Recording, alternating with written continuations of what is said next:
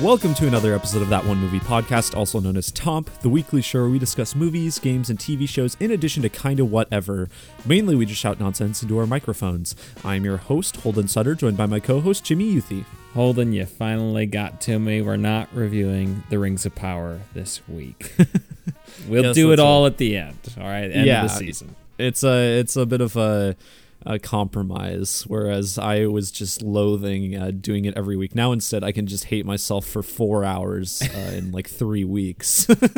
Yes. so, perfect. peel off the band aid all at once. All right, perfect. So, what are we doing instead, Holden? Yeah, well, we've got a great episode for you this week featuring our review of the latest episode of House of the Dragon, as well as the first three episodes of Andor on Disney Plus, the new Star Wars show, and uh, Don't Worry, Darling, the new uh, movie uh, in theaters. The new movie in theaters. What a Yes. description. Uh, yeah, Florence Pugh, Harry Styles, Olivia Wilde, Chris Pine. That Not- one, Not the one in Pinocchio. Um, Yes. There we go. Yeah, no lack of content despite not reviewing The Rings of Power. So, let's dive right in. yes.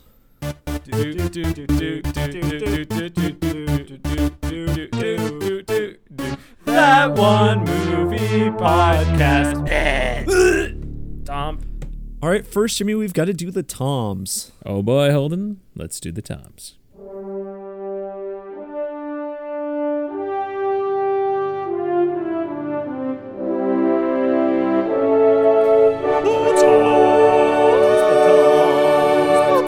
The Toms, the Toms, the Toms. the toms. The Toms is a rapid fire segment where we rate the news of the week in the world of entertainment on a scale of three famous Toms Brokaw, Bombadil, and Bergeron. Brokaw's the highest, Bombadil's the lowest, and Bergeron is somewhere in between. Jimmy, let's get to it. All right, Holden. What trailers do we have this week? All right, we'll start with uh, Knock at the Cabin, um, which is the new M. Night Shyamalan film. Very excited for that. Um, but yeah, this is uh, more looks like a low budget thriller kind of thing, kind of a la his more recent films like Old or The Visit or something like that. Um, but what did you think of this trailer, Jimmy? Uh, it is nonsensical, maybe in a good way. I don't know. It's it's M Night Shyamalan. All I need to see is his name, and I'm Yeah. automatically going to be excited for the movie. Because no matter what, M Night is swinging for the fences. He's your classic power hitter. Comes up to the plate. He's either going to strike out or he's going to hit a home run. Um, you know, a little bit of a slump right now. Old was not a great movie, but man, was it entertaining. So I'm Yeah. looking forward to this. It seems absurd. Um, knock at the cabin. Why is Yeah. it just like knock at uh, knock at the cabin? Are they knocking on the cabin? Wouldn't it be at the door? Yeah, it's like it, it's a weird title. It doesn't really roll off the tongue very well. It's it seems like a nonsensical phrase, but I mean maybe the content of the movie will support that weird title. That's what I hope. Otherwise, it's just confusing. Knock knock. Who's there? There is no door. Yeah, I'm M Night Shyamalan. That's the twist. it's the twist. Uh, Um, if there I- is no twist, I'll be disappointed. So I'm I'm hoping for a twist, and Yeah. like the fate of the world is at hand. Dave Bautista's going through the woods with his good friend Ron Weasley. Yes. Uh, we'll see. Uh, uh, one thing I will say that looks good is uh, Dave Bautista uh, looks like he's gonna he's he's uh, doing pretty good. And I was uh, one of the most consistent things in this in the comment sections I was seeing was people commending just how like good of an actor he is actually. oh, he's easily the best wrestling star turned actor. I think. Yeah, I mean, Yeah. John Cena's he proved his comedic chops, and The Rock is just charismatic. But I Mm-hmm. Think John Cena and The Rock kind of they can only do one thing, whereas Dave Bautista can do a lot of different things. He's got the Yeah. most range. yeah, he does, and he seems to just like pick really good or at least unique pro- projects for the most part. Um, I mean, we'll see if this yes, like that good. one where yeah, isn't is he with like Kumail Nanjiani or something? Which one was that? U- Oh Uber- yes, Stuber. Stuber. I, forgot never I never saw it. Oh my gosh, I remember that trailer being everywhere. And then the Um, one where he's like a spy and there's like a Girl. My Spy. Yeah. yes, Th- those two movies projects. exist in the same like place in my brain. Like they just seem like the same movie to me.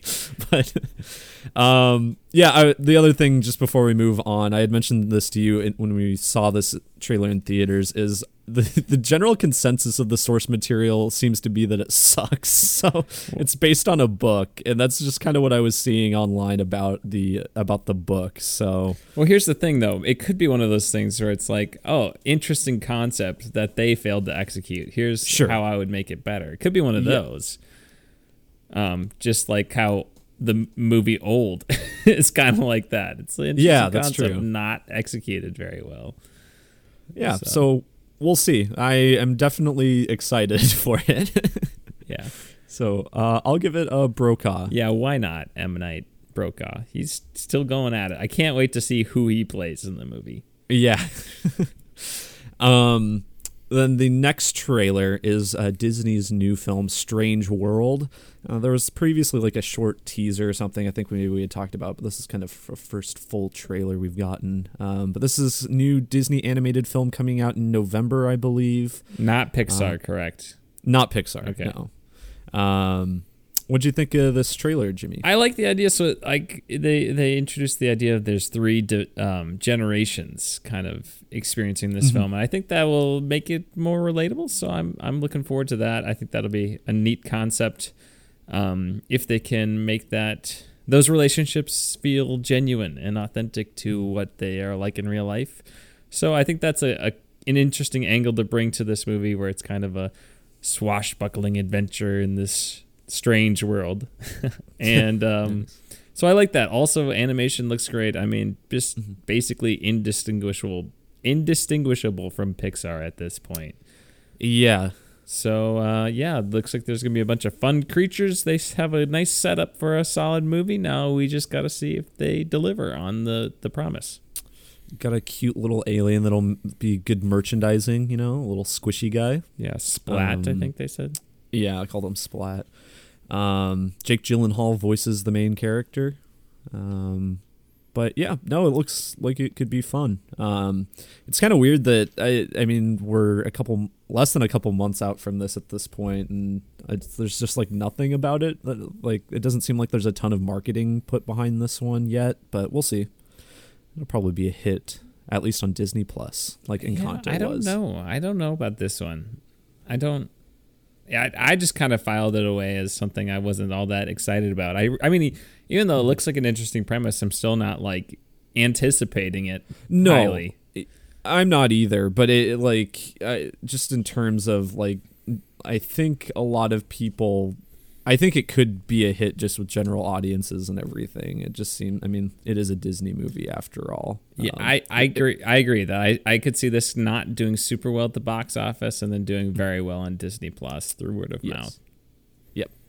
Um but yeah, uh, I'll give the trailer a Brokaw, sure. Broke for me as well, Holden.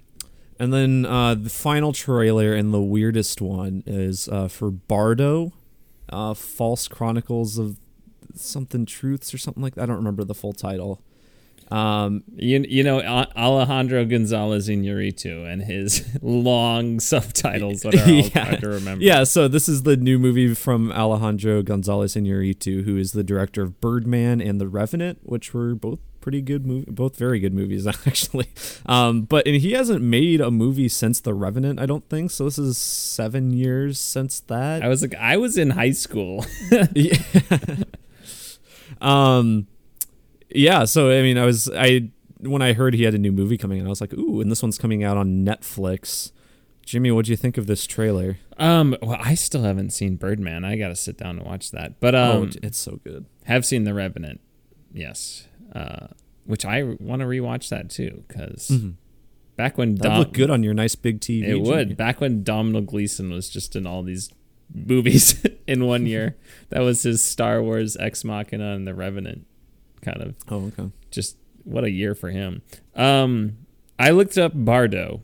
It's in Tibetan Buddhism. It's a state of existence between death and rebirth, varying in length according to a person's conduct in life and manner of or age at death. Um, so interesting. It definitely seems very surreal Mm-hmm. It looks like it takes place in Mexico. Is kind of yeah, I, I think it is Spanish language. Um, it looks very pretentious. I am not, I don't know if I'm gonna like this one. I think Well, it'll yeah, be well done, but I I'm just like I don't know if I'm excited for this movie um, because it is it just kind of has that uh, that vibe of um, oh gosh I I'm thinking of ending things where it's just hyper surreal, ambiguous all the time. What is happening? I and slow and I mean it looks gorgeous. I mean obviously Alejandro Gonzalez Iñárritu with his kind of uh, classic style of the wide angle lenses and very well lit and everything. And his movies are are gorgeous, obviously. But I'm just like I don't know if I will. This will be the movie for me. Is kind of where I'm at. So I'm kind of at Yeah. a Bergeron personally.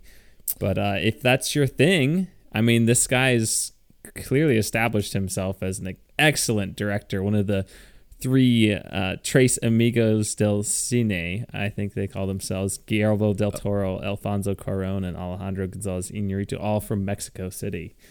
Um, So they're all cashing in on these Netflix deals too. I mean, Yeah. Roma, we got Pinocchio coming out, Guillermo del Toro, and now this one, Bardo. So we'll we'll see. We'll. Yeah. I'm at a Bergeron. Yeah, I think I'm kind of at a Bergeron too. It it looks it looks like it could be interesting. Um, I don't know. My guess is we probably won't do it for the podcast unless it gets nominated for like Best Picture or something, just because it's coming out at a really busy time for other movies. Uh, so I'm not sure we'll have time to get to it.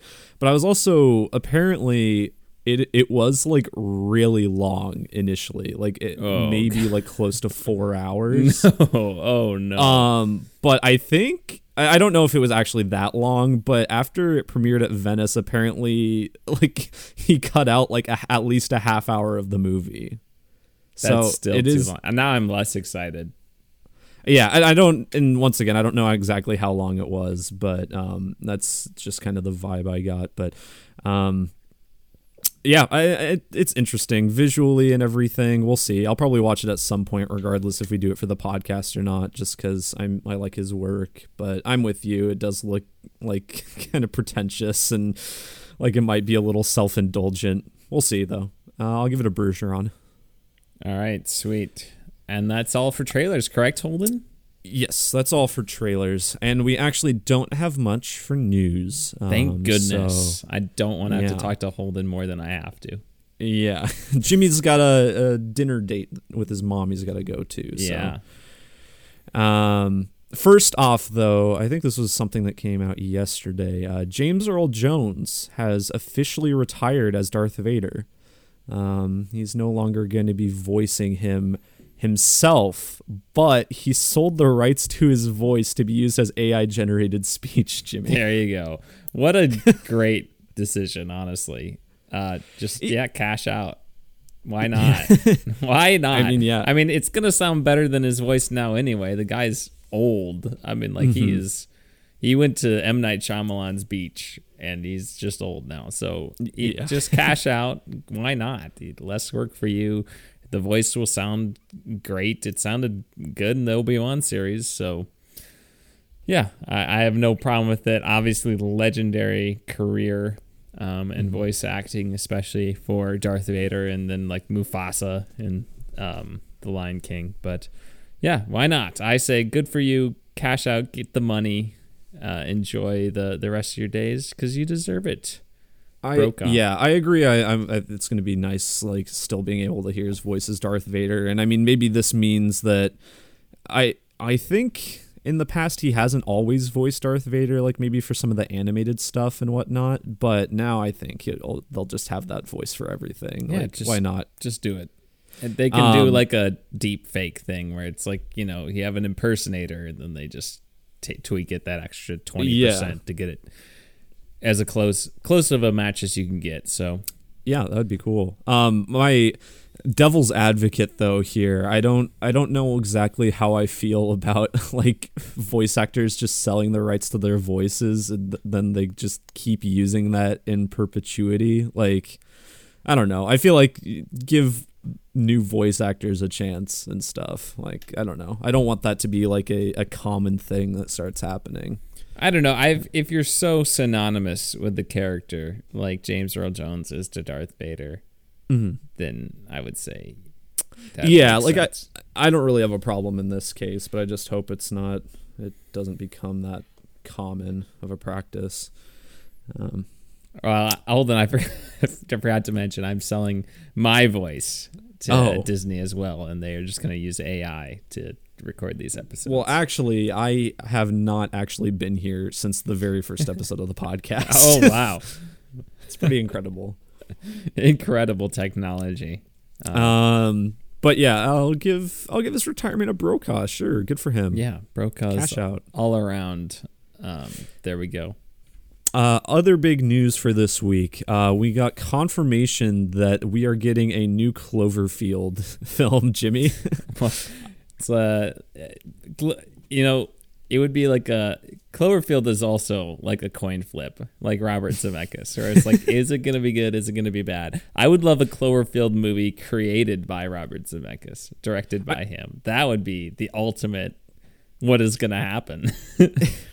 I mean, honestly, though, it's a coin flip, but it's only because one of them was r- really pretty bad, and the other two are pretty are like pretty good. Um, the Overlord, that Nazi zombie movie, Yeah. was going to be a Cloverfield movie, and that was decent. I think some Yeah, people alright. like it better than I think it deserves to be liked, but you Mm-hmm. know, I don't know. They've been talking about Cloverfield movies forever. When was th- that last one came out? What four, five years ago? Oh, geez. Well, that was before we did the podcast, right? Because that yeah, Yeah, I think that was my freshman year of college, so that would have been 2018. It dropped on the on the day of the Super Bowl or whatever. yeah. So Yeah.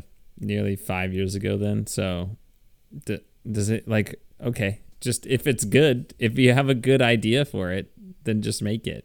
But I would also argue that so Ten Cloverfield Lane, the the best of them. I haven't seen the original actually. Um, I'm wondering how well it holds up, but um, I remember liking. I guess I haven't watched it since high school. I remember liking it though. But yeah, Ten Cloverfield's the best one. 10th Cloverfield Lane was literally just a script, a different script that they turned into a Cloverfield movie. And the parts of that movie that I think are the worst are the Cloverfield parts. Mm-hmm. So I don't even know if that you should like consider that a, a good Cloverfield movie because the worst parts of that movie were the parts where it was Cloverfield. Yeah, it is. It's weird because um, this one, as far as I know, like they're making this as a Cloverfield movie. Um, because I there's like no details about the plot. It doesn't have even like a script name or anything. It does have director and writer attached. Uh, the director is Babak Anvari, and the writer is Joe Barton. Wasn't really familiar with any of this stuff. Seems like they're both relatively newcomers. Um, but yeah, so I don't know. This might be like a sequel to one of them, or I don't know. I think it's I. I think the concept of of Cloverfield being a weird anthology series that's kind of all connected is more interesting, though. I would rather see like even if Cloverfield Paradox didn't really work, and as you said, the ending of Ten Cloverfield didn't really work either. I'd be more interested in just seeing something like that, different types of movies. I don't know. I'm at a Bergeron for this one. Yeah, I am too. I mean, there's not much known. I so feel like hard to have an Cloverfield is kind of a a dead franchise. It is weird that they uh they keep pushing it. Um every five years. yeah. uh anyway, um my final piece of news is that the producers of James Bond, so that's like the Broccoli family and whatnot, um, they want the next James Bond on board for at least 10 to 12 years.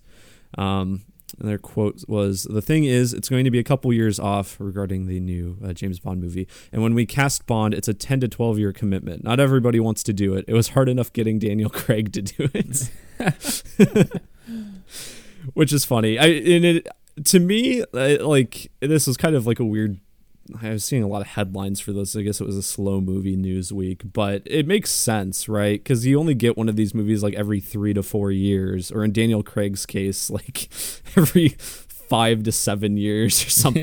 Yeah. Like, um, Quantum so it makes of Solace wasn't that far off. no, that was like two years after. I guess the only one that was way after was No Time to Die. Well, wait, Sky, Skyfall. Wait, no, that's 2012, right? And then Oh yeah, so I guess there was a five year gap there. and then Spectre was, 2015, I think. and then No Time to Die. I don't know. I always forget Spectre exists. yeah. I try to block that movie out of my mind. Um, but yeah, um, I don't know. Uh, do you have any thoughts about I? Can't wait for Harry Styles to be James Oh Bond my for 12 gosh. years. Yeah, that would be fantastic, wouldn't it? Matt Smith. That would I would I would be okay with a Matt Smith. I, think, that you would be have funny. fun. Yeah, I don't know who else could do it. Um, Jared Leto. Jared Leto. Um, gosh, I mean, I I, I know he, I'm pretty sure he's come out and said it's not going to happen, but I do think Idris Elba would be really good. yeah, he's just he's aging out of that role. He could do Yeah. one, like a standalone thing. I don't know. Um, I don't really Bergeron. I don't know. I James Bond has never been one of my favorite franchises. Tom Hiddleston. Get Tom Hiddleston. Um, yeah, I'll give it a Bergeron as well. Um, I think that is it as far as movie news, Jimmy. I don't. Was there any game stuff? I don't know any, any game stuff, but I do know that TV wise, that um, Vince Gilligan announced that Oh, he's yeah. doing a show with Rhea Seehorn, who is Kim Wexler from Better Call Saul, um, Mm-hmm. who somehow did not win an Emmy any any year, which is got next year. remarkable. Uh, yes, but somehow remarkably did not win an Emmy.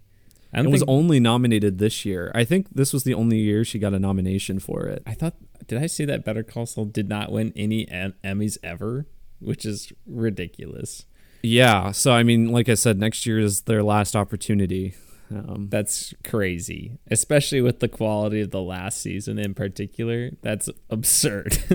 yeah, because I mean, they're they're going off of the first half of the season for this year's Emmys. So you like plan and execution really? There's like you don't have any like even a directing or writing award for that. okay, fine. it's one of the best episodes of TV I've ever seen. Just not even really noticed. Uh, that well, it just goes to award. Just just goes to show that awards, you know, do they matter? Do they not matter? I mean, great if you get them. I wouldn't worry about it if you don't. Um, But- you so you, did you say it's coming to Apple TV Plus? Apple TV Plus, yeah, is that where it's going? I think so. Yeah, that is, I couldn't. I didn't remember if you mentioned that, but yeah, I think it's going to Apple TV Plus. Some sci-fi show. Yeah, Um, we'll see. Yeah. Uh, clearly, she's a great actress, so that's exciting. Mhm. And uh, Vince Gilligan, clearly a, a great uh, writer and director and creator of, of television content in particular. So, yeah, I would be eagerly anticipating anything that he makes. So, I'm going to give it a Thomas two thumbs up Brokaw. I will as well. And I actually, you, since you mentioned TV, there was a bit of news that I forgot last week that I was actually very excited to talk about. Um, but Amazon uh, has a Blade Runner TV show being made. Yeah, 2099 or something. Yeah, it's yeah, Blade Runner 2099. Um I've seen it in the articles labeled as a sequel to 2049. I mean, obviously there's 50 years in there.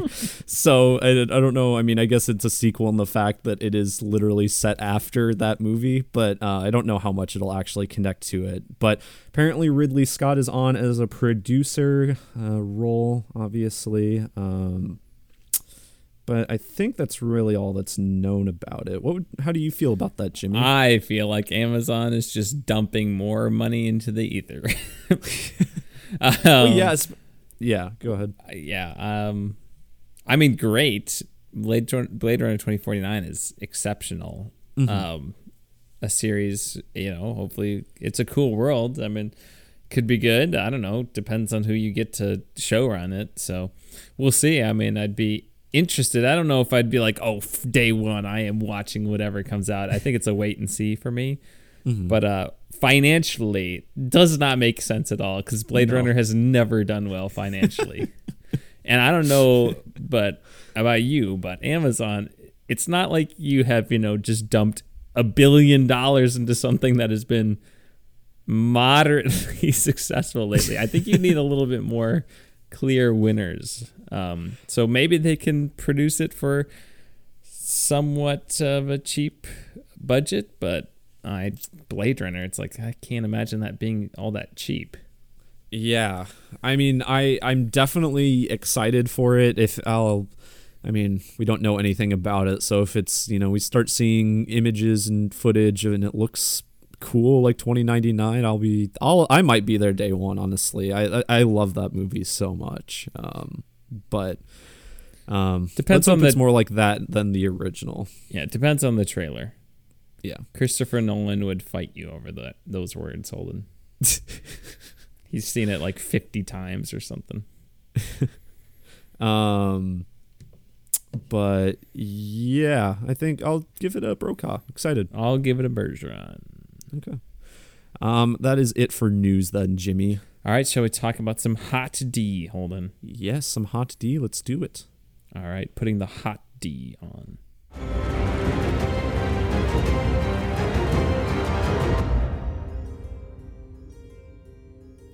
Okay, I realized my video has been frozen this whole time. That's okay, Holden. I usually just kind of watch the waveform to make sure it's working anyway. Okay, but we you got to actually look at me. Well, I try not to. I avoid it at all costs. In fact, that's mm-hmm. the only reason I like to do it virtually. Uh, but yeah, Hot D Holden episode five. We light the way. Uh, I would maybe say that this is the best episode of the show so far. Our spoiler review, spoiler discussion, I should say, coming I at you right now. What do you think, Holden? Yeah, I think it is. I also think it's the best one so far. Um, I unfortunately I probably watched this one Sunday or Monday, so pretty early on. So it was like the earliest I watched any of these episodes, and then I didn't have time to scrub through it before this. So I'm quickly pulling up the Wikipedia to try yeah. to remember everything that happened. But you might have to lead it, Jimmy. Yeah, I did scrub through it again today because I watch them all as soon as they come out, which is like usually a couple hours after we record this podcast, which I, we would stay up. You know, if if it could just come out like an hour or two earlier, we could do the podcast afterwards. But that'd be pretty cool. It's too late for me to stay up with work on the next day. But uh, I did scrub through it earlier today, and I forgot. Like, man, this isn't just a jam packed episode. Mm-hmm. That so first off, you get the opening scene of um of Matt Damon going to uh going to uh, where the Vale and just taking out his wife, Rhea. I think they pronounce it Rhea, uh, which is just gruesome. I I don't know if he came planning on killing her. He, he seems a little indecisive, but uh, at least hurting her causes this accident and just just smashes her head in with a rock, which, which is mm-hmm. implied. So I mean, Daemon Targaryen, he's just has such a presence. He's been dominating any scene that he's in. Matt Smith, Matt Smith has been incredible in the role. Yeah, he's killing Har- it. Hard to imagine anybody else playing this character at this point. Um, so apparently, so that in the inside the episode or or the behind the scenes, one of the things that they created that's kind of hinted at in the in the book version. That's not like explicitly like Daemon comes and kills his wife, but uh you could maybe infer that as the reader, so they just went for it here and said this okay. is how it happened. And I thought it was a, an effective opening scene to the episode because I'm like, who is this person? Mm-hmm. And the reveal of it, you get a great, even though she hardly says anything, you get a great characterization of her, and um, you get to know her right before she's murdered. And I thought yeah. it was very effective yeah, I was I was almost disappointed in that because I was like, oh, this she might seem like a fun character, and if she had been kept around, it would have been just cool seeing her put Daemon in his place and stuff. And but oh well, yeah, she's gone. Alas. And then, then we go to uh, to Driftmark, which is the Velaryon castle, Mm-hmm. um, because Viserys is going to basically say, "Hey, we should Laenor and uh, D- Rhaenyra. I almost said Daenerys. Rhaenyra need to get married so we can unite our houses. You know, Yes. wouldn't it be great to unite our houses? only I had the opportunity." A few years ago to unite our houses. Yeah, right. Um, and boy, Viserys is looking rough, just throwing up off the side of the ship. They have this scene where they show his skin. Apparently, it's like leprosy, is I, I guess, um, uh, maybe according to the book or something. Is what I've heard. So that is, uh, yeah, he he's not doing very well. And I love the power dynamic here, where he's the king, but he's basically he does not have control over this kind of deal and this negotiation with the Velaryons. Maybe he would have had he married Laena, uh, the daughter, but now he's coming out to them out of necessity, basically. And I love to see Corlys and Rhaenys kind of use that power to kind of. Uh, first off, they don't even show up when he arrives, um, which is a statement in of itself. But then they yeah, kind I liked that. That was I was like, dang.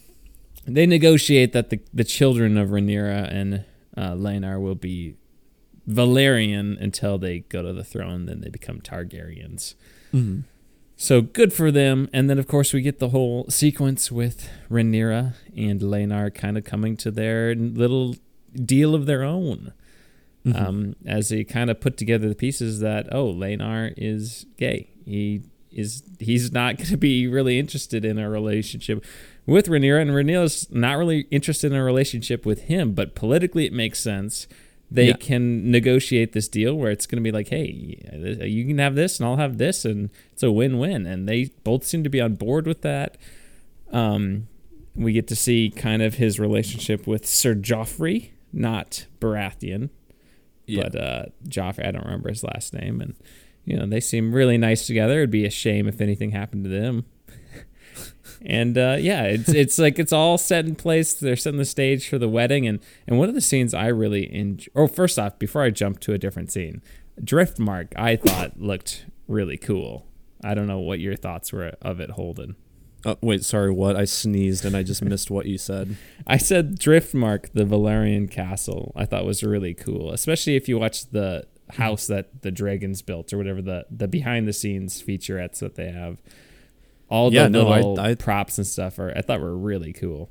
Yeah, no, it, it definitely had its own unique identity from all of the other, um, uh, like castles and King's Landing and all of that. Uh, something that uh, Lord of the Rings: The Rings of Power does not do, but.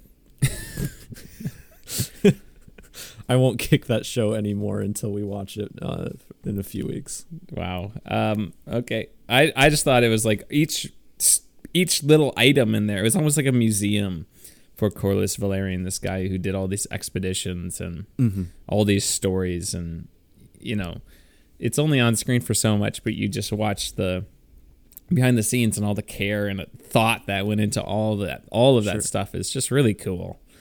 Um and just it you can just it, even though you don't see it explicitly while you're watching it, that kind of it gives that underlying atmosphere that just brings the quality to the next level. So I enjoyed Yeah. that. I was going to talk about the scene between Otto and Alicent. I thought was great too. Otto has been obviously dismissed as the hand of the king. And he's Yeah. leaving the Red Keep and it's raining and Alicent kind of goes to say goodbye and he's just like you you done goofed Alicent. you have sided with Rhaenyra. If you continue down this path, you think it's going to be all like sunshine and roses, but your children are going to die. Like they're going to be murdered by your quote unquote friend. You need to mm-hmm. defend yourself. She is your enemy. And just the way he kind of poses that. And then also kind of defends his actions as like, yeah, yeah, I want Aegon to be the king because yeah, he is related to me. Great, but also if Rhaenyra becomes the queen, there very likely will be war. So he's mhm. justifying his position that way too. And it is like Otto Hightower. How much of it is just selfishness, and how much of it is he actually wants to defend the interests of the realm? And I, I, don't Yeah. know, and that's what I like about him.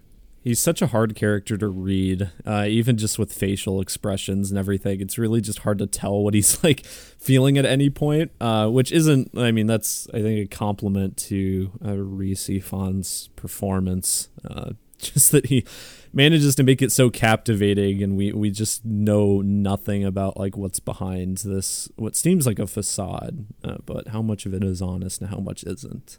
Yeah, Rhys Ifans has been great. Um, uh, All the performers really have been have been excellent. And mm-hmm. there's another scene where Alicent t- and it's like I think it's Larys. What's their last name? Smart or something? I forget. He's related to the new Hand of the King. He's his son.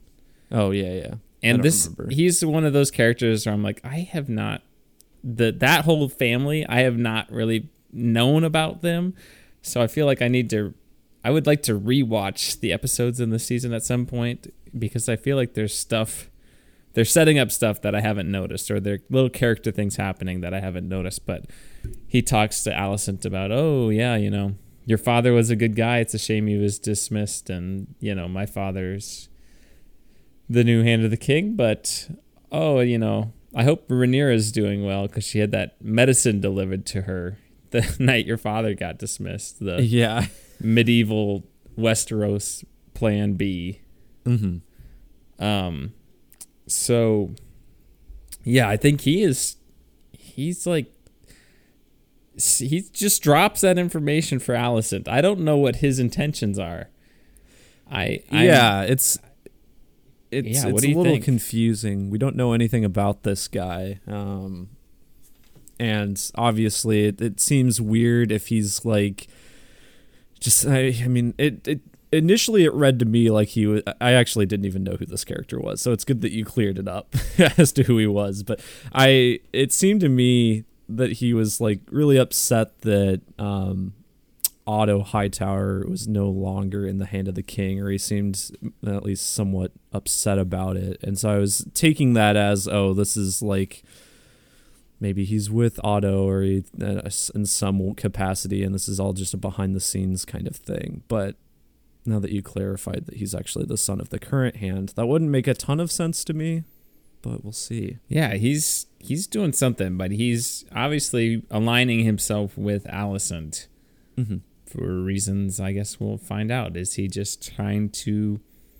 really establish himself and get power? Is he a little a little finger type character? I don't know what he's doing, but uh, we'll find out as we go along. Um, but then of course, Holden, we just get we get um, oh, I guess before the wedding, another scene that happens is you have um, Sir Criston Cole accidentally spills the beans to Alicent about uh, his uh, nightly fling with Oh, yeah. with uh, Rhaenyra, which is another scene that this there's so many very pivotal scenes that happen in this episode. It's like holy smokes. That one I, it was really hard like it, it was kind of hard to like read exactly how Alicent was taking it I guess but I was I was more of just feeling bad for Criston because he was just like incriminating himself when he didn't need to Oh yes, that was like watching a car crash. You uh, you Yeah. see it happen, you see it coming, and you just feel helpless, and you just Yeah. know he's about to incriminate himself. And Alicent is surprised as well, and you know she just is like she does a really smart thing by not really reacting to it right away. She Yeah. gives her time herself time to use it to strategize, and obviously by the end of the episode, she has so much leverage on Criston Cole that uh, basically she's turned him from being one of Rhaenyra's pawns into being one of her own. So I'm ex- excited to see how that continues to develop throughout the series as well.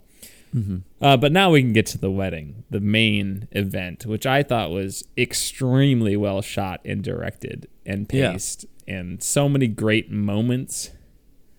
Really, like just peak, peak, uh, you know, Game of Thrones star- type storytelling, um, where it's set up. it's always the weddings yeah set up all this tension all these different dynamics going on between all these people and you just there's such an uneasy you like you know something's gonna happen but you have it could be one of a million things.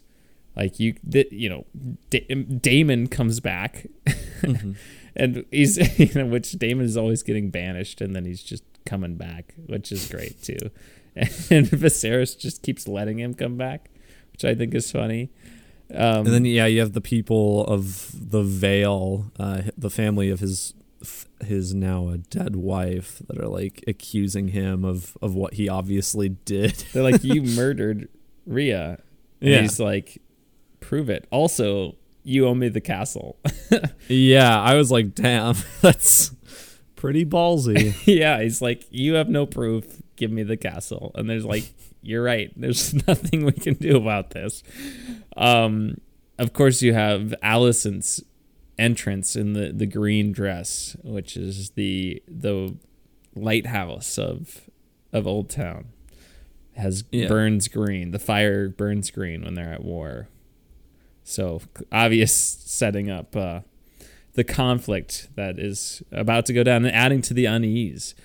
Mm-hmm. Um, I guess I understand that the kind of there's two kind of groups once the dance of dragons really kicks off, and that's the the greens, which I'm guessing is like Alicent and the High Towers, and then there's the blacks, which I guess is Rhaenyra. So, and her group. So I guess those are kind of the two sides, and we see this kind of evolution of the relationship with between Alicent and Rhaenyra from being friends at the beginning of the series, sitting in the Godswood and you know laughing with with each other mm-hmm. and talking with each other. And now they're going to be enemies who cannot reconcile their differences, seemingly, based on what they've set up, based on more of circumstance than actual feelings towards one another. So I just thought that was a that was a cool moment of as well. Very cold of her to call Rhaenyra stepdaughter. I was like, yeah, oof. pulling out that card. Um, but yeah, just all the tensions going down the, the, the dancing, the spectacle of it all. The red keep looked incredible, and uh, you got yeah the all this choreography, all these extras, mm-hmm. um, little moments with like Jason Lannister and all these other people, and I thought that was great. Um, and then of course uh, we get uh, we get another little flirtatious scene between Rhaenyra and Daemon. Incredibly uncomfortable. Also, they're speaking in High Valyrian mm-hmm. once again, their little secret language. And she's like, you know, just take your sword and cut through all these guys and take me to Dragonstone. Let's be married. And, you know, I love how chaotic it was. You couldn't, you kept seeing things from people's perspectives. And you couldn't really yeah. tell what was going on, especially when, you know, the stuff hit the fan with, um, of course, Joffrey going over and kind of figuring out, okay, Criston's obviously the lover guy. He's got it painted over his face and goes over. He's like, hey, Criston, you're interested in Rhaenyra. I'm interested in Laenor. You know, let's work this thing out. Let's have a mutual understanding. And I think Criston was in such a like a low state that you know you can take things incredibly personally and out of like you can misinterpret what things are being said to you when you're so mm-hmm. emotionally riled up. Yeah, but I think that's what happened, and all of a sudden chaos just is breaking out and you're like what the heck is happening and Criston is just wailing on Joffrey and just has a yeah. big hole in his head by the end of the scene just graphic ooh yeah it, it was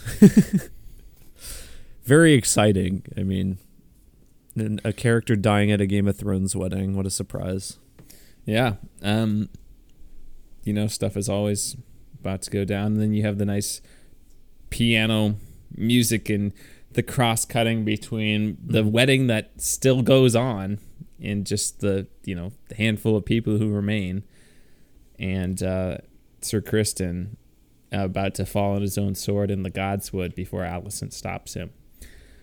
And I lo- I love how they haven't even like mopped up uh, Joffrey's blood by the time the wedding's happening. And the rats are just like eating at the remains, and the yeah. wedding's still going on, and of course Viserys collapses, and wow, what a what a way to end the halfway point of the first season. Yeah, and this week is going to be the time skip, right? Yeah, the time jump, 10 years. It's going to be weird to see Yeah. different actors and actresses in, in some of these roles. Um, but I, I know, I believe that they casted the older actors first and then casted the younger actors to represent, kind of represent them to make it a seamless transition. So we'll see how it goes. It might take a few episodes to get used to it, but it's not unprecedented. I mean, they did it in The Crown. So we'll, we'll see. It'll be weird. Yeah. But anything else you want to say, Holden? Uh, not really. It's a good episode. Yeah, I thought it was really well done. And now we're actually getting to the, the story, like the real Yeah. story. So it's like, I'm like, man, these are five very good episodes. And that was just the prologue. So excited for uh, a few hours from now when episode six comes out. And we'll, of course, have our review for you next podcast. So, Holden, we got to talk about a new Star Wars show, though.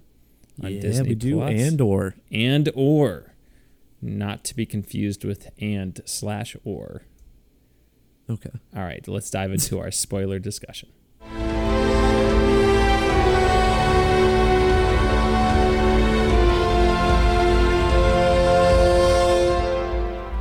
Yeah. Uh, so now we have a new Star Wars show, Andor. Uh, it's uh, about Cassian Andor. Uh, everybody's from- favorite star wars character cassian yeah, everyone's favorite Star Wars character, Cassian Andor from uh, Rogue One. Uh, this show, initially when it was announced, I think there was a collective like, wh- why online? nobody wants this yeah, like i would say mean, more so the than characters. this, more so of the than the, solo solo movie. Oh, you know like nobody wanted the solo movie. Yeah, huh, as in han solo. Like i think fewer people wanted a cassian andor spin-off tv series. Oh yeah, for sure. Um but yeah, it's I mean you take one I mean that that whole movie is full of a bunch of characters. Rogue One is full of a bunch of characters that I just don't want to see like independent movies of or shows. Now we have this whole TV series that's coming out, but as it was drawing closer, we got trailers and stuff and it was sounding more and more interesting, so it became more anticipated in my eyes and I think yours as well. Um but now we got three episodes that dropped um, all at once on Wednesday, I believe. They're going to be dropping weekly after this, but we got three episodes to talk about. Jimmy, what'd you think of this? I think it's a solid start. I mean, some people on the internet think it's like the greatest thing to ever happen to Disney Plus. So I don't, I don't know if I'd go that far. I think there are moments in The Mandalorian I still like better. But hey, look, I we haven't even gotten to the stuff that I've been really intrigued about, and that's kind of like the early Empire. Kind of just had this like police force, I guess, of the Empire. I don't even know if they're officially part of it or if they're like contracted to do it. I Uh, see. I thought it was like it's. They mentioned that this is. It's like a company town or company planet or something like that. So I thought it was just like a security force for like this larger company that does whatever. That could be it too. Yeah.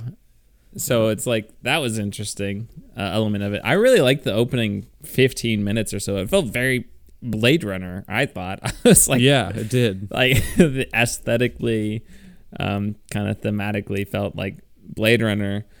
Um, I, I guess um, one thing that didn't work for me that well was like the flashback of him going into the the ship and his Kenari people. Them drawing that over three episodes, I was like, I you could have just showed me this whole scene. Yeah. Especially especially the first two. Yeah, the Um, first two episodes, I was like, I, okay, I get it. He has a sister. He's looking for his sister. But I was like, I am not on the edge of my seat waiting to see what happens next in this. I yeah, I was more okay with it in the last episode um cuz I I kind of liked the parallels they drew there. That that worked well. Yeah. Um but yeah, I agree. The rest of it, anytime it did a flashback, I was like, uh, okay, whatever.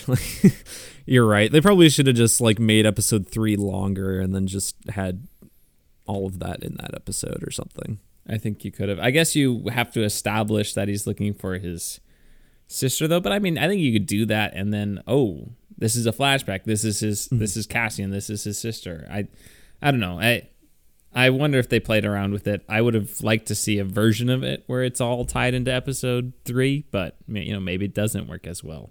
Sure. Um, but I I just from watching the the it works well in episode three, but watching it episodes one and two, I was like, I don't really care what's happening here. Yeah, and in general, the first two episodes are uh, quite a bit slower um, than episode three.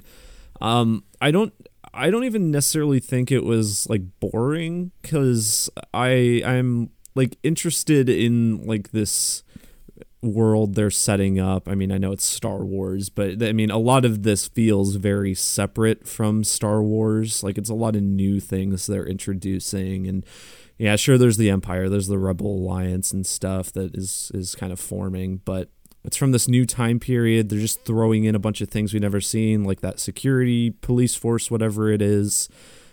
It's all very, very interesting, and I, I, I think what pe- people are being drawn to for this series is kind of what we've talked about on the podcast that Star Wars needs is is separating itself from prior uh, like Star Wars movies and whatnot. And I, I mean, the, obviously, this isn't completely separate. We, this character was in Rogue One, but I, it feels very new and everything. I would say that the thing Star Wars needs the most is just compelling characters.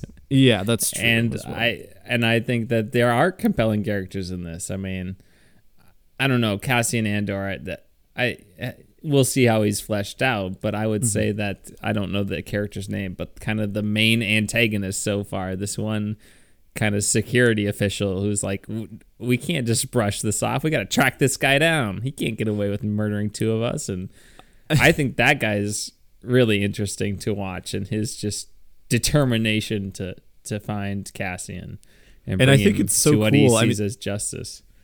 We'll we'll see if he remains like the main villain of at least this first season or whatever. But I I just love that he is like this. I mean, he's not like super high level officer or anything. He's just like this really determined policeman, essentially trying to track him down. And he's not a a Sith Lord or an imperial officer even or anything. It's just it's it's so weird. This like just kind of little guy. Well, yeah, no, arguably you could be doing the right thing. It's like okay, two people were murdered, and my boss, which that was a great scene by the way, when the boss is just like, oh, well, you know what that means. They got in a fight with someone they shouldn't have, and it's an unfortunate unfortunate situation, but we need to just let it be. Um, which I love that too. It's it's kind of like uh, these small like you know these small things that happen that this choice where the this this low ranking security official wants to do something and his boss is saying no if he just follows his boss probably the whole plot of the show doesn't happen yeah. but since he's like no i need to bring him to justice that choice he makes it's a choice to go mm-hmm. against his boss and that drives the plot forward and that's something that star wars has been missing too plot that is propelled by choices instead of oh this happened and now Yeah. this is happening especially with like the Disney Plus series um, that we've gotten lately. It, it is just a lot of things happen to people without really any input from the characters themselves, and and here's this character you know and love, and here's this character you know and love. Instead, it's like here's Cassian Andor, a character you are completely just indifferent about, and and so that's interesting. And then I think you know, um, Stellan Skarsgård's gonna be great. He's just I'm I'm excited for him. he's already yeah. I mean, it, he's really only been he was in episode two a little bit, a little but he- bit, but really only the third episode. Yeah, and he was already great in that. I I am really he's gonna be like the best. He's gonna be the best way to look at like the moral ambiguity. I think of the Rebel Alliance because he's like when they when uh they're interrog- interrogating the uh the officer guy. The Stone Scars Skarsgård's just like just kill him. Yeah, that's what I was like too. He's like, I'll kill. Um, He's like, I'll kill him. yeah so it- it's gonna be I, like he's obviously more gruff he's he's more probably cynical about everything and uh, i think it'll be it'll be cool. Him him and Cassian, little duo. Um, Yeah. the- I did want to mention um, one of the things people are also saying about the show is that it's darker than other Star Wars shows, and I think it is to an extent. I don't think go in like thinking this is going to be like R rated or anything because it's not. They're still going to try to keep it at PG thirteen, but. I mean, you do like in the first 15 minutes, you have Cassian just execute a guy, like, which and also Is- go to like a a strip club red light district of Star Wars. Yeah, and I, w- I was surprised by that because I was expecting at any moment for one of them to be like, oh, yeah, this is like, it's insinuating like sex or something, but oh no, it's actually something else. But no, they just keep it ambiguous. Like, it could very well be like a brothel or something. That's really club. what it seemed to be. Yeah. so, like, it, uh, like, there are darker, like, more, I wouldn't say Like- darker is the right term. I would say mature. Like yeah, there are more, okay. like even That's in right. that uh, conversation where the the the head guy is like, no, well, there's nothing we can do about this. They picked the fight. This is what happened. Mm-hmm. You know, it's a shame that these two guys got themselves killed, and we just got to leave it there. It's not. It's just. It's a lot of that stuff is, you know, just this. It's not like Poe Dameron saying. Oh Yeah. well, when the sun goes out, that's when the hope goes away. You know, it's not like characters just clearly spelling out what is happening. It's like a little bit smarter than that. It's giving more credit to the audience that they can figure out what is being implied and what is happening. Um, so I appreciate that. I yeah, I wouldn't say darker. I would just say more mature. Yeah, that's a better word. And I I just think the, the third episode in particular was very well directed, like incredibly well directed. Uh, just little things that added to the episodes. For example, like just the people making the noises Yeah. just to kind of psychologically mess with these these this you know security force and then when it goes away that's really cool just kind of the pacing of everything the action itself was very energetic and exciting the the ideas to break out and escape the whole sequence when you had those big pieces of machinery falling down Yeah, that was that. It felt dangerous. Like, I mean, I you know Cassian's not gonna die, but it just felt like they could get hurt at any moment because they're just falling everywhere. And yeah, I, I liked that sequence a lot, especially. And you know the characters feel more like people. You have the one guy who's kind of that shop owner who thinks maybe his wife is like having an aff- or his girlfriend or whoever she is is having like this mm-hmm. affair or whatever with with Cassian. And it's like he kind of takes it personally and he he makes this choice to reveal Cassian's identity but then you can see he regrets it mm-hmm. I thought him just going to getting himself killed was kind of dumb. I was like, oh, I wish I would have seen a little bit. Yeah, that was kind of tough. Like it was just the most pointless death. Like, oh, I'm gonna do something, and he just runs and gets shot right away. but I was like, okay, that guy was worthless. Um, but yeah, it- the psychological, the the metal banging and everything. I I think it that feeds into another thing I like about that third episode, which is just like the security force. They are trained in everything, but they're not like all powerful. They're, They mm-hmm. are like they are also like potentially in danger, and you don't know exactly what's going to happen to them. But the great part too is they weren't stupid either. Like everybody in Yes. the show has been smart. Like they're like, mm-hmm. oh, we're a security force. How many people do we need? Well, twelve should do it for one guy. That makes sense. Okay, we're gonna break up. We're gonna do the pincer move. We're gonna trap him. We're gonna okay, you got him. Okay, we're going to your location. Oh, what's happening? Oh, everybody call. Oh, let's do this. Oh, let's flank him around here. They, they were constantly adapting to it in ways that made mm-hmm. sense it wasn't you know something nonsensical uh, uh, everything in this show just felt grounded within the world that they had established and these people actually felt real instead of mm-hmm. just some comic like character that's just you know i just it felt more grounded and mature and that's what i appreciated about it and i'm excited to see them actually delve more into okay the early empire this transition from Yeah. an imperial senate to a full-fledged dictatorship with an emperor I, We we haven't haven't, even even gotten Mon to that. Mothma yet. Yeah, we haven't gotten to any of that stuff yet. Like we have Qyburn from Game of Thrones being a high-ranking Imperial person. I'm excited to see this infiltration or see the Empire in this early form, and and I'm already enjoying the show, and I'm excited to see the next episode. So I liked that, and and you. T- and you said the rings of power. One of my critiques so far of the rings of power is that parts of it feel real and grounded. Like I would say the the Harfoots and the and the um the the dwarves and Elrond and all that. I thought that feels good, but like the Galadriel stuff is like that does they don't pe- those people in Numenor and Galadriel don't feel like real people. Like it just feels like I'm watching a fantasy happen. It doesn't feel like I'm actually t- transported to this world and this is how it would actually be like if this world was actually like this and and I won't go into any more of that because this is an Andor review, but like this it's like okay, if this actually existed, this is actually what people would be like. This is what they would act like. This is what they would respond to. This is how they would think. It it feels more real Yeah, it does. and therefore it feels much more satisfying to watch.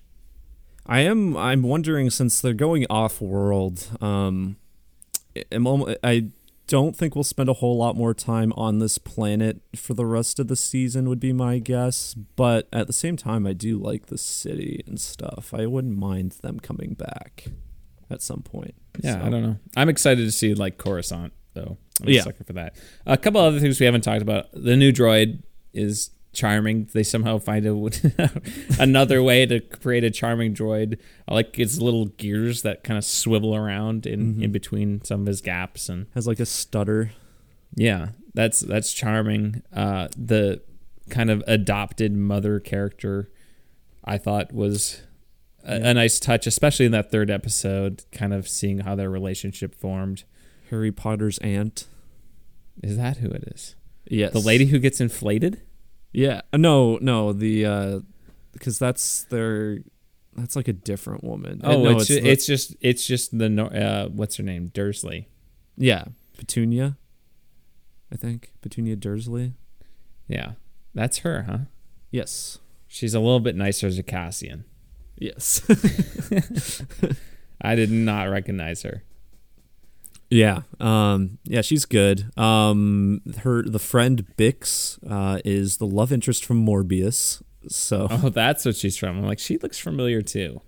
Yeah, she's in Morbius. Um, she was good. I I like her, and I did like the dynamic between like the, the guy who died for no reason, and um, that whole that whole story arc was pretty interesting. But yeah, Yeah, I'm I'm excited to see more. Cass, I am too. Cassian as a character himself, I'm still like, we'll see. yeah, yeah. I'm kind of that way too. But everything around him seems to be more interesting, which is fine. I don't mind that. Like, I think as long as you know the story and everything is is pretty great, it it doesn't bother me too much if Cassian himself is is fine. But and the other thing is like, I it just is encouraging that it's been so well directed so far, mm-hmm.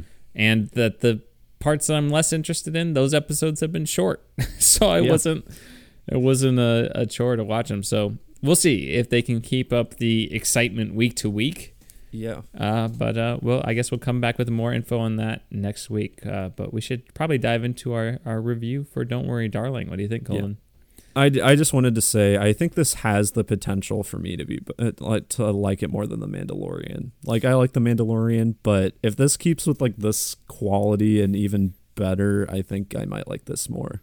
Yeah, we'll see. The Mandalorian for me is just very inconsistent. It has some Yeah. of my favorite things, and then there will be two or three episodes in a row where I'm like, "What? What is happening? Let's Yeah. get going." or we're just setting up a spinoff and all that.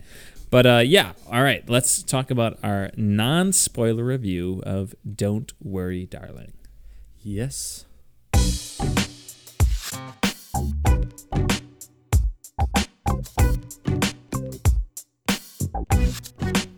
All right.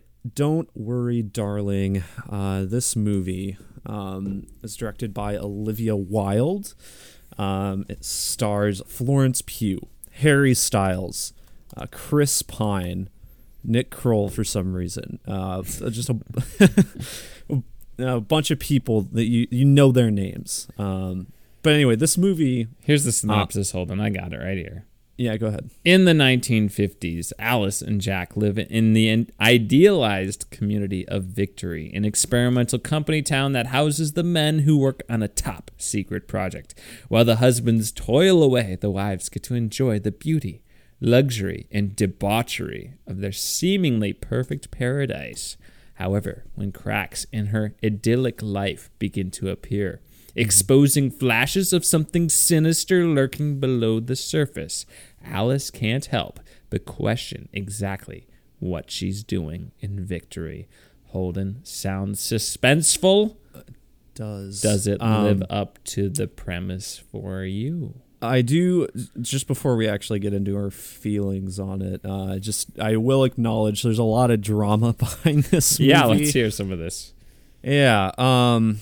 So I'm trying to remember exactly what all has happened. So first of all, I, some of this has come about I this is gonna sound like gossip, and it basically is. Like it's just kind of go, been going around the internet. I don't am not like particularly invested in this or anything, but apparently Olivia Wilde and Harry Styles uh, started dating at some point uh, during the production of this, and um, don't know if there's any connection or anything, but Olivia Wilde and Florence Pugh have apparently not been, did not get along through a lot of the filming, and I don't know, people are speculating this because Florence Pugh has a lot of very intimate scenes with Harry Styles or whatnot, but a lot, Florence, a lot of it, a lot. Yeah, there's a lot of s- snogging, as they say in yeah. Harry Potter. but Florence Pugh has like really stayed away from like the marketing for this movie. She has really she's done very little public appearances, like no late night appearances or not a ton on her social media, all that kind of stuff. Um, there was a whole thing that people thought that Harry Styles spat on Chris Pine. There's like a video of them pr- the premiere at like Venice and Chris Pine has like this weird reaction to Harry Styles sitting down next to him and it kind of looked like maybe but apparently that didn't happen. Um gosh, what else? Um I don't know. There's a bunch of random stuff. You can look it up. There, it's on. It's arguably even more in, like interesting than the movie. There's just so much drama behind this, and it, I think I don't think it was a marketing stunt, but I think it definitely did help this movie uh, in terms of box office because it seems like it's doing pretty well. Um. Anyway, the movie itself, I think this movie is kind of bad. I think it's fine. I think it's okay. Like it's it's not fantastic, but it's mm-hmm. entertaining enough. If that if the trailer's like, oh, I, I don't want to see that, and you watch it, you're like, yeah, that was all right. I think I think that's kind of be gonna be the feeling you have walking out of the theater. Um, yeah. I could see some people really liking this movie though. It, I could see it. It's not. It's not. I wouldn't call it. I wouldn't go bad. I would say it's it's a big swing, which you know that's just yeah. nice to see. But I remember it, you. I, what do you, were you gonna say? I was just gonna say I remember when we first watched the trailer, you you said something like that. Like this looks like a, it's it's a big swing, and it'll either it could be very good or just not. yeah. And does it deliver on everything? I would say no for me. I mm-hmm. it didn't deliver at the end for me it's kind of oh what's going on? What's really going on? I'm like that's what's going on? Okay. I don't even think it's all that original but no. um, no it's i think the the problems with me lie mostly in the story and kind of the pacing. I won't even i don't even necessarily think it feels too long because it's not like i was bored or anything. I think this movie is a little over two hours long or something.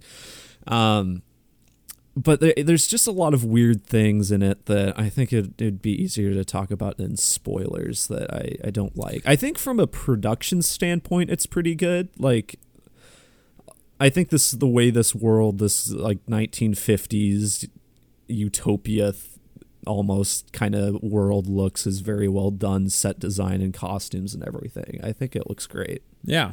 I agree. Um, I would say my biggest thing is I have talked to Holden about this after the movie too. I was just talking about how like I hate the the how in movies when someone is being gaslit, Mm-hmm. where they're like, "You're oh no, this is how you're being you're acting crazy," and we know as an audience member that they're they're not that they saw it that way, or maybe they're an unreliable narrator or whatever, whatever that is. Okay, that's fine. But when that character who is seeing the things that nobody else is seeing, then doesn't think about how other people will perceive yeah. how when they tell them this information like they don't think ahead to like oh well if i just start spewing this information to everybody like just shouting it or just calling people out in the middle of public about things or confronting people and just then you are acting insane like you need Yeah. to like if you want to be taken rationally then like yes you have this insane information but then come from like okay here how, here's how i'm going to go about this without coming off as insane rather than i'm just going to come off insane and not think about how other people are going to perceive me. And that's the part of this movie that just is like oh my gosh it just seems like a such a such a plot convenient thing to happen. Like that is what's driving the plot is florence pugh's character starts to see these things that she's convinced are real. Everybody else is gaslighting her. But then she's just like nobody believes me. Oh and she's like just acting like an insane person. insane. well, it's like nobody's gonna believe you if you are acting how an insane person would act in this situation. Yeah, I mean, uh, I guess along uh, kind of with that, um, uh, uh, despite the script for her, I, Florence Pugh does a great job in this. I think. i think so too i think she gives a good performance yeah, and I mean, she's she's pretty good in everything she's in. I, I'm at this point, I'm just excited whenever she's in a new movie coming out. But um, yeah, I, in general, I think the performances are pretty good. Uh, Olivia Wilde is in it herself; she does good. Um, how do you feel about Harry Styles? I thought he was fine. I think. Yeah, I don't think he was bad. As like some people are saying, oh, he's bad. I'm like, I, I think he was fine. Yeah, I it I think he's just not on the level of everyone else. Um, but yeah, it is weird that there's just this British guy. yeah, it doesn't even like come into the plot at all or anything. It's like, why is there this British guy in this American 1950s utopia? Like you would Yeah, think that would maybe play a part, and it just doesn't. It's just no, he just is a British guy. yeah, it's funny, but um, I'm trying to think what else. I okay, one thing I can critique about this movie, um, without spoilers, is I think the score for this is kind of bad. I don't know There's how, if you There's a it is a non-stop soundtrack at some points where it's just like 1950s hit, 1940s hit, 1950s hit. 19, it's like, oh my Yeah. gosh, it's a relentless. Well, I like the like the actual the licensed music they have. I don't have a uh, problem with. That's whatever. I mean, like you said, the relentless barrage that it has, uh, like almost reminds me of like Cruella. Remember yeah, that? Yeah, it was reminiscent of that. Absolutely. Yeah. Um. But I think like the original score for it, and I think it mostly bothered me towards the end of the movie. Um. It. I think it. It there's. It's. It, at best, it's unoriginal and boring and at worst it drastically like distracted me from certain scenes I don't know. I thought it was. I thought it was fine. I thought it, it- a lot of action drums going on. Um, Yeah. John. It's done by John Powell, who's done Yeah, great things. He he just did How to Train Your Dragon for one. Mm-hmm. Um, I don't know. I I didn't think the score was bad personally. Sure. Fair enough. Um uh, what else? Um I don't know, what else can we talk about non spoilers with this movie, Jimmy? I don't know. I don't know if we need to talk anything about anything else non spoiler wise other than that. Look, it's a it's a thriller. If you're into psychological thrillers and the trailer interested you, go see it. You'll have a good enough time, I think. Um, does it satisfy? Probably not, but it's a fun enough ride and interesting enough concept. Uh, but I think a lot of it just is like yeah, a good version of this is when you think back to what happens during the movie, it's like, oh my gosh, that's better. Like for me, like you know, Saw, the ending of Saw, I look back at the rest of the movie, I'm like, oh, I, oh, that's great, how this and that's great, and it, it clicks more into place when you think about it, and all these things start you figure out and piecing things together in, in your head upon reflection. Whereas this movie, it, it wraps up, and I look think back, and I'm like, well, that doesn't really make sense, or well, that Yeah. doesn't really. It, it makes it worse to think back than it actually does to not reflect on the movie, which I don't think is a sign of of quality, um, which is unfortunate. Yeah, I think this movie it, it would be worse on rewatch. Honestly, like you you Oh, catch the- absolutely. I think this is a you watch it once and then you get off the roller coaster and you you go and get you know you ride the Ferris wheel. Yeah, exactly. but uh, yeah, it's disappointing. I didn't really love it, despite uh, I really do like Booksmart, which was her previous movie, um, but also completely different beast. So All right, so yeah, who's it for? If you like psychological thrillers, if you thought it was interesting, I think you'll get enough enjoyment out of it. Who's it not for? If you saw the trailer and you're like, eh, on the fence, don't don't go see it. It's fine. Uh, Holden, did you want to give a rating? yeah, I think I will give it a four and a half out of ten. All right, so there you go. It has been established. Yes. Would you give it on Letterboxd then? What? What did you give it on Letterboxd? And if you gave it I think I gave it a four, but I can't give halves. Yeah. Um, and I two and a talking- half and a half stars. Two Yeah. point three five so stars. two and a half stars, or uh, two stars. I gave it basically. Two point two five stars is the Yes, math on yes. that that I need to do correctly. uh, all right, let's talk about spoilers. Yes.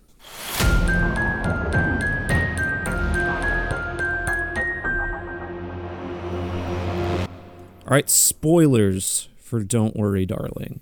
Um, so I before we like even get into like the twists and everything, um, one thing that really bothered me at the beginning of the movie is it felt it f- like sh- she starts like noticing things are wrong like right away in the movie um which i don't necessarily have a problem with because it i mean that makes the plot start moving quickly already and there's there's really no downtime at the beginning of the movie. But it felt weird because then you have the party scene. After there's a couple scenes of her noticing some like little things. Then you have the party scene of her um, at chris pine's house and there's the one woman there who's going crazy or whatever to them. And to me it felt like the things before it she started noticing these things for like no reason really. She started like breaking this this uh, simulation i guess for like no reason. It would have made sense for me if that was like the start right? It it just felt like it was like out of order a bit. Um she has like the scene with the eggs and everything and there, there's another one before that too and that it to me it didn't feel like it felt right at the beginning of the movie. I don't know how you felt about it. You're saying she started that started pulling on the string and unraveling everything too soon? i just I, I i don't know. I think she shouldn't have started noticing things before that party is what i'm thinking. Maybe move the party earlier in the movie or something.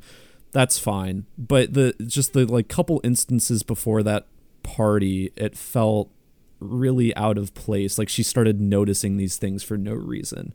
And if it had been after the party then she would have uh, the you know she the one woman was yelling those crazy ramblings got her thinking and whatever Okay, I'm thinking back. What the heck does the plane crash even mean?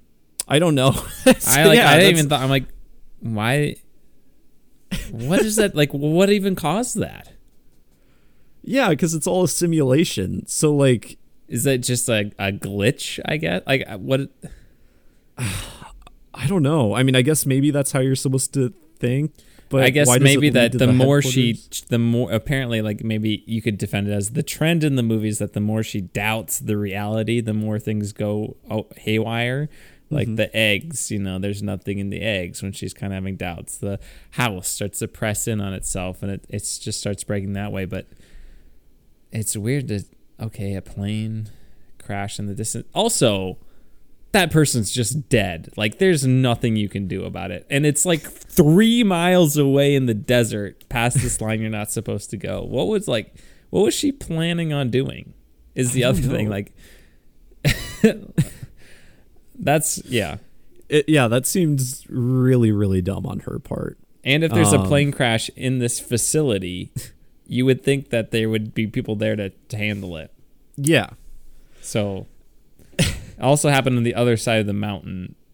So I, that part just is like okay. I did want to mention um, that. Yeah, I mean, you mentioned like the walls pressing in. I think this movie thinks it's way smarter than it actually is, too. Um, it because this movie, it, in some ways, it's almost pretentious in some ways because there's all these like random visions she has and.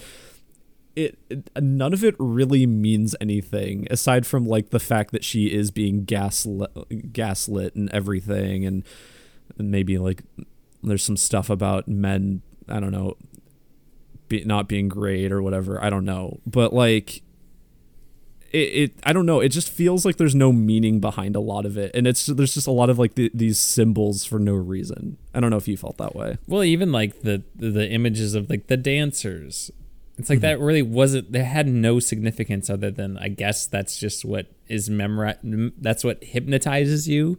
yeah It's like why are they dancers? Does that matter? Um. Yeah. So the more she doubts the simulation, the more it starts to break. Which, Mm-hmm. why does that happen?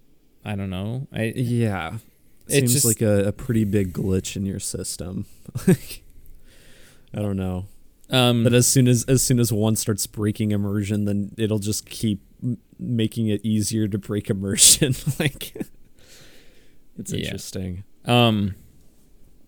So obviously the the big twist is Yeah. that she's just laying in bed and her boyfriend in the modern day in the modern day, her boyfriend is feels like self conscious about not being able to take care of his wife to like not be the breadwinner. L- listens to like an incel podcast Yeah, and and um, goes through this victory program of like organized chaos and is like hypnotizing her to, so she lives in this simulation where he's like perfect and she's perfect and it's this utopia. Um, which why is it the 1950s? Like, okay, I think it's I, I think it's just because like I mean the the vision like what we think of that time is you know the man being the breadwinner of the house, woman staying Mhm. at home and everything, and it doesn't dive too. it- It's not like uh, it's not as overtly like um like uh it's not as overt about its criticism of men as like men the movie men is oh well, yeah, Uh, but I- I are think hard to be less overt than the Yeah. movie. Yeah. um but i think it's i think that's part of it is like oh so it's this like podcast uh, run by this guy who thinks that oh may i don't know if necessarily men are superior is the right way of saying it but like maybe men are losing power in the modern home and everything. So he makes this this place that go back to the time when that was the big ideal and everything. That's just what you think of. So that that's my guess is why. Is just because you think of the 50s you think of the man being the head of the house. And that's like okay, the the perfect life, and that was Mm-hmm. really when that idea was like, oh, you can have your perfect American dream kind of Yeah. deal. So it Yes. yeah makes sense from that, and uh, that's been played out through other pop culture means too, like yeah Pleasantville with uh, is Tobey Maguire in that one? Some something like yeah I've, have you seen that yeah, I have actually. It's a decent it's been on my list i haven't watched it yet. with Don Knotts. what are you doing here in Pleasantville? oh yeah reese witherspoon's in that movie yeah, too. Reese Witherspoon. Um, yeah, so like that and other things. Um, but uh, yeah, Chris Pine's character, I we never see the real world version of him. Here's my thing: is like, okay, you. You want to live, you're like, oh, I need to take care of my girlfriend who's a doctor who likes her job, and I'm just to kidnap her into this simulation based on my own secure insecurities. yeah you could it- just ask, hey, hey, do you want to live in a perfect world where we don't have to worry about anything? or not. Yeah, it, it, it seems weird that uh, the movie implies that there was no conversation at all. And I mean, if then she refuses and then she, he kidnaps her, then I mean, it's obviously still not great, but it would make more sense than just kidnapping her being the first move. like, I don't know. It seems weird. And also, I don't like the logistics of the simulation. I guess I don't need to know the science behind it. That's fine, like movie or sci fi, whatever. But it, like, I don't know. How does, like, no one notice she's just missing? Yeah, like, or so she's a very important doctor that works a lot, and somehow she's nobody's been calling for her or anything and also I was thinking like in the real world, like how is I assume he's like feeding her or like how does she get sustenance? Like he was dripping water on her lips. I yeah. Like, I was like, I don't, I don't know about that. Like you, like it, the machinery they show in the real world does not seem to do it. Like her having her eyes pried no. open and watching this, that doesn't seem to make sense. It would make more sense if she was like had like you know stuff plugged into her like or like this sensors and stuff over her head and stuff and IVs and different things and hooked up to a little bit more advanced machinery but I don't know how you do that when you just this the greasy unemployed boyfriend or whatever. I guess he has to have a job because that's where he goes for yeah. 8 hours a day into the real world. Um but yeah, I'm just like it's it's just dumb. I just like that. That's okay. That was the big twist, huh? it's just first. It, I'm like, first off, she's just gotta have higher standards for who she's dating. Yeah, this greasy conspiracy theorist. He and yeah, I don't. I don't know. I, we we you had talked about before. You thought the twist was going to be they're going to be robots. Um, the wives were going to be robots. Yeah, I thought she was going to be like an AI at one point. Yeah, which honestly, I was expecting that through most of the movie, and I think that just would have worked better. And I, I think so too, because he's like, "Oh, you were the one of the first to challenge me, or whatever," and like yeah. I thought they're going to be like, "You pass. You're the you pass the test," and yeah, it, it would be like almost like Westworld, and I, I know there's other I think the Stepford Wives has like a similar plot. I keep saying uh, I've never seen it, but I I've seen a lot of comparisons, um, and I think that may be like they're robots or something like that in that movie. But um, yeah, even if it's not fully original, I think that twist just works better than an, a dumb virtual reality that doesn't work very well, and the logistics of it don't make any sense, and well, well, okay. What was the deal at the end of the movie with like the lights exploding? I guess um, I think they were all starting to doubt the simulation, and that's what happened. Okay, is my guess.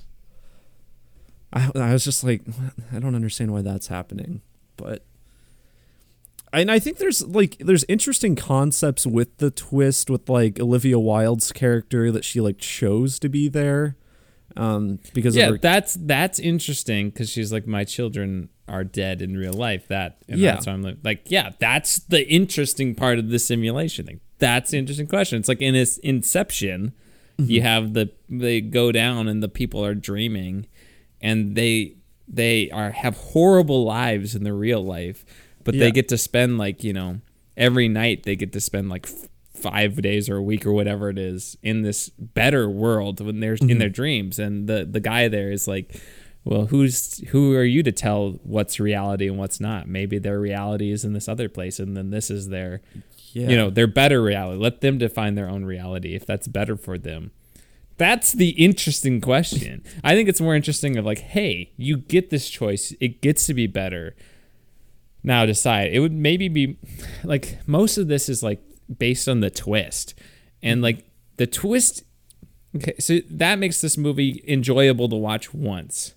Mm-hmm. But it doesn't hold up when you rewatch it. Whereas the maybe the more compelling movie is that the, the, it is this thinking or maybe halfway you half of the movie you don't know what's going on then you reveal the twist halfway through and then the rest of the movie is do you want to live here now it is yeah. your choice and maybe it established that it is better than her life you know and and then like would do you accept these things as as not real and you know like can you choose what your reality is and that sort of thing. I think that's a more compelling movie than this, which doesn't hold up when you think about the rest of it.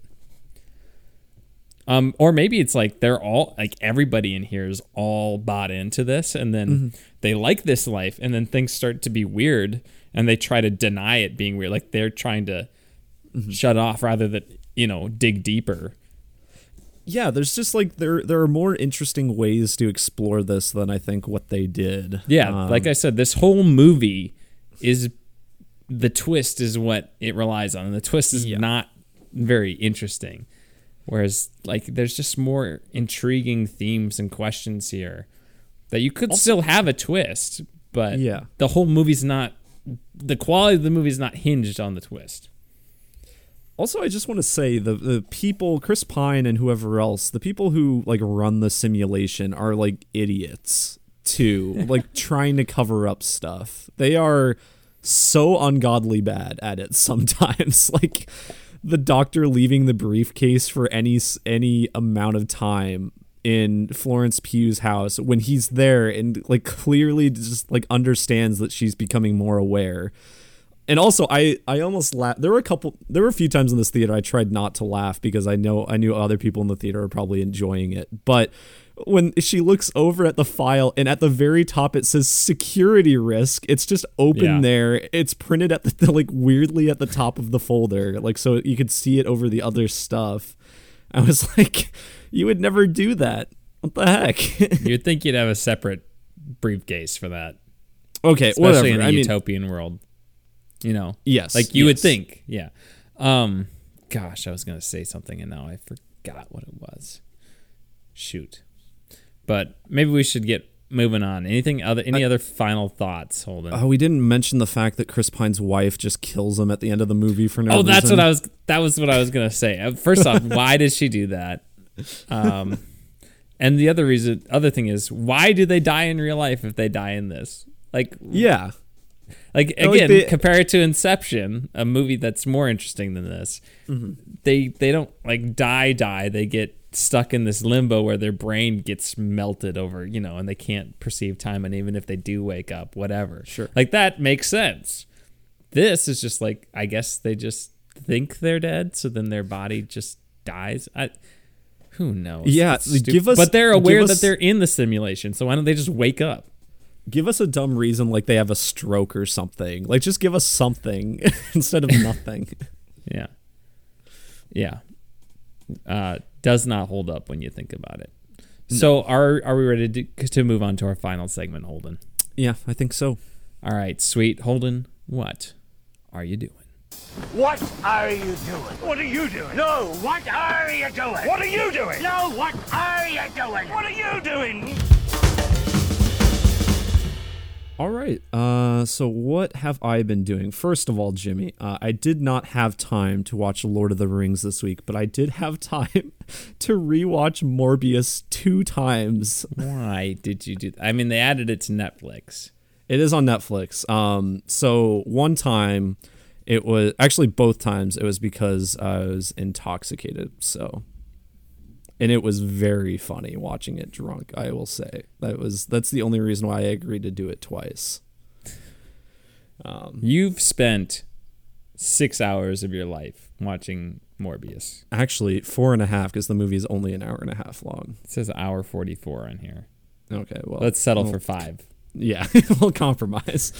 Um, yeah, and so I have seen more Morbius uh, than I really needed uh, in my life, but whatever. It was funny. Uh, but on other movies that I actually enjoyed, um, I watched both Frankenstein and The Bride of Frankenstein, the originals. Um, very entertaining. Uh, Frankenstein one, I mean, I knew like the entire movie before going into it, but I like knew nothing about the Bride of Frankenstein. I had just heard that some people like it more than the original. And I'd say I do. I both are incredibly like well made films, and they're both pretty short, just like an hour each. I was really surprised by Fr- Bride of Frankenstein because I didn't really know where it was going, but yeah, I've got Peacock for a year because I they had a good deal going on. So it was like twenty dollars for a year or something. So Time like, to- I'll just Rewatch Parks and Rec, huh? Yeah. and The Office. I don't know. There's uh, there's there's some a handful of movies on there. I can just watch Halloween Ends in the comfort of my home, Jimmy. Yeah, but we're gonna see that out in the theater, Holden. That's true. We're we're gonna pay money for that. Um, a couple other movies I watched. I watched Cha Cha Real Smooth, uh, which is the new movie from the director of Shithouse on Apple TV Plus. Really liked it. I don't like it as much as Shithouse, um, but I thought it was a pretty good movie. And Liked it. I'm not gonna bleep that out because it's the name of a movie. It is the name of the movie. So- I also I didn't know you bleep uh, that word. I thought you only did f bombs, Jimmy. Yes. Uh, No, I bleep out anything uh, that is considered a swear. word. But since it's a movie, don't flag us. All right, I, don't uh, flag I us do for think- that. It's the name of the movie. Okay. Yeah, I uh, I think it's funny if Jimmy just bleeps out random words that aren't swear words. he should do that more often. Um, but then the other one I watched was Butch Cassidy and the Sundance Kid, um, classic western starring uh, Robert Redford and Paul Newman, and it was really good. Liked that one a lot. Nice. Yeah, and I'm making my way through Succession, liking that a lot. It is just House of the Dragon, but the business world. Um, I think. Oh, I, I platinum trophied God of War, Jimmy. There you go. You found o- found all of Odin's ravens, huh? I did, yes, and I did refight the uh, Valkyrie Queen, even though I'd already done it before. It wasn't as bad the second time, but I think a lot of that was because I had practiced before and I remembered a lot. Yeah. but still died a few times on that one. What'd you do, Jimmy? I, Holden, watched some more Game of Thrones. In fact, may have had some of House of the Dragon spoiled by Game of Thrones. Really? yes, because there's a scene where in, we're in season three right now, and uh, there's a scene where Joffrey, the king, is just romping around talking about talking to Queen, uh, or not Queen Margaery, I guess, Lady Margaery. Uh, he's she's kind of winning him over, and they're walking through like the Sept or whatever, and he's just talking about how all these different Targaryen people came to their demise, and I was like, is that the same person that's in one of the same characters in House of the Dragon? I mean, the the news. I mean, it could, it might not be. I haven't looked it up because you know there are like three or four Aegon Targaryens. There are three like Rhaenys Targaryen. You know, whatever. So it's like Yeah. it could, it could be a different person. But I was like, oh, interesting. I didn't. I kind of halfway heard it as soon as they brought up the name. I kind of tried to tone tune out what was happening. So Yeah. but uh, yeah, just heads up if you're rewatching Game of Thrones, uh, maybe just skip ahead 30 seconds when you see Joffrey and Margaery running around talking about how different Targaryens kind of met their fate. Um, but yeah, so interesting stuff there. Otherwise, I'm trying to think real hard if I've done anything else. I don't think so. Just rewatching my Ötzi the Iceman documentaries because it's Ötzi week. Really interesting story. If you don't know it, Iceman Murder Mystery documentary on P- on YouTube. It's from PBA, PBS. If you just look up Iceman Murder Mystery, it's like 50 minutes. Really interesting stuff. If you've never researched it before, uh, I think that's all I got, Holden. So take us home. Okay, so next Oh, week. Emily just sent me a message from the other room. I went to I went to the Woman King. Thank you, Emily, from the other room, who's listening in on this. uh, I went to the Woman King. I totally blanked this out on Friday night, Holden. That's why I couldn't see this on Friday. Uh, don't worry, it? darling. It was pretty good. I enjoyed it. Uh, Viola Davis is exceptional. Mm-hmm. Shocker.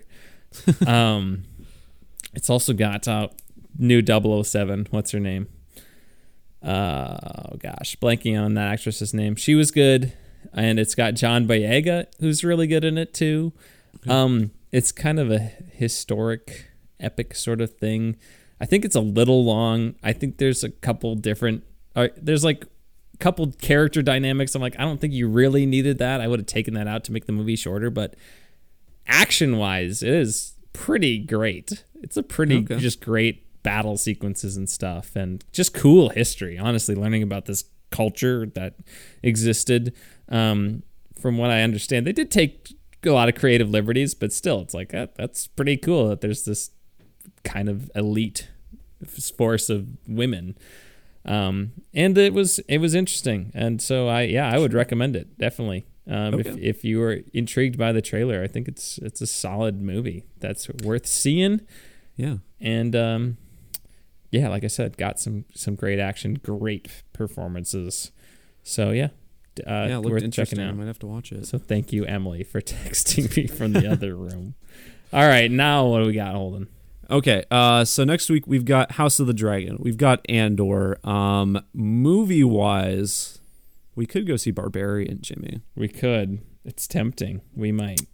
We might. I don't think there's particularly a new movie coming out next week we want to see because uh, unfortunately Halloween ends is still a few weeks away. But um, yeah, we'll we'll do something. We'll I- find something. Speaking of Peacock, I got a notification from them. I don't know why, but you can uh, you can stream the extended version of Jurassic World Dominion, Holden. So there you That's go. That's right. I saw that on there. Your twenty dollars hard at work.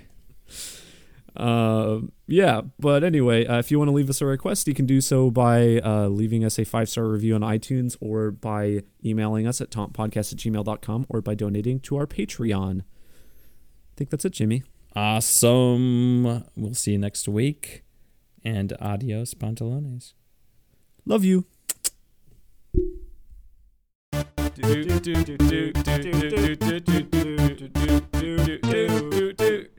That one movie podcast. Stomp.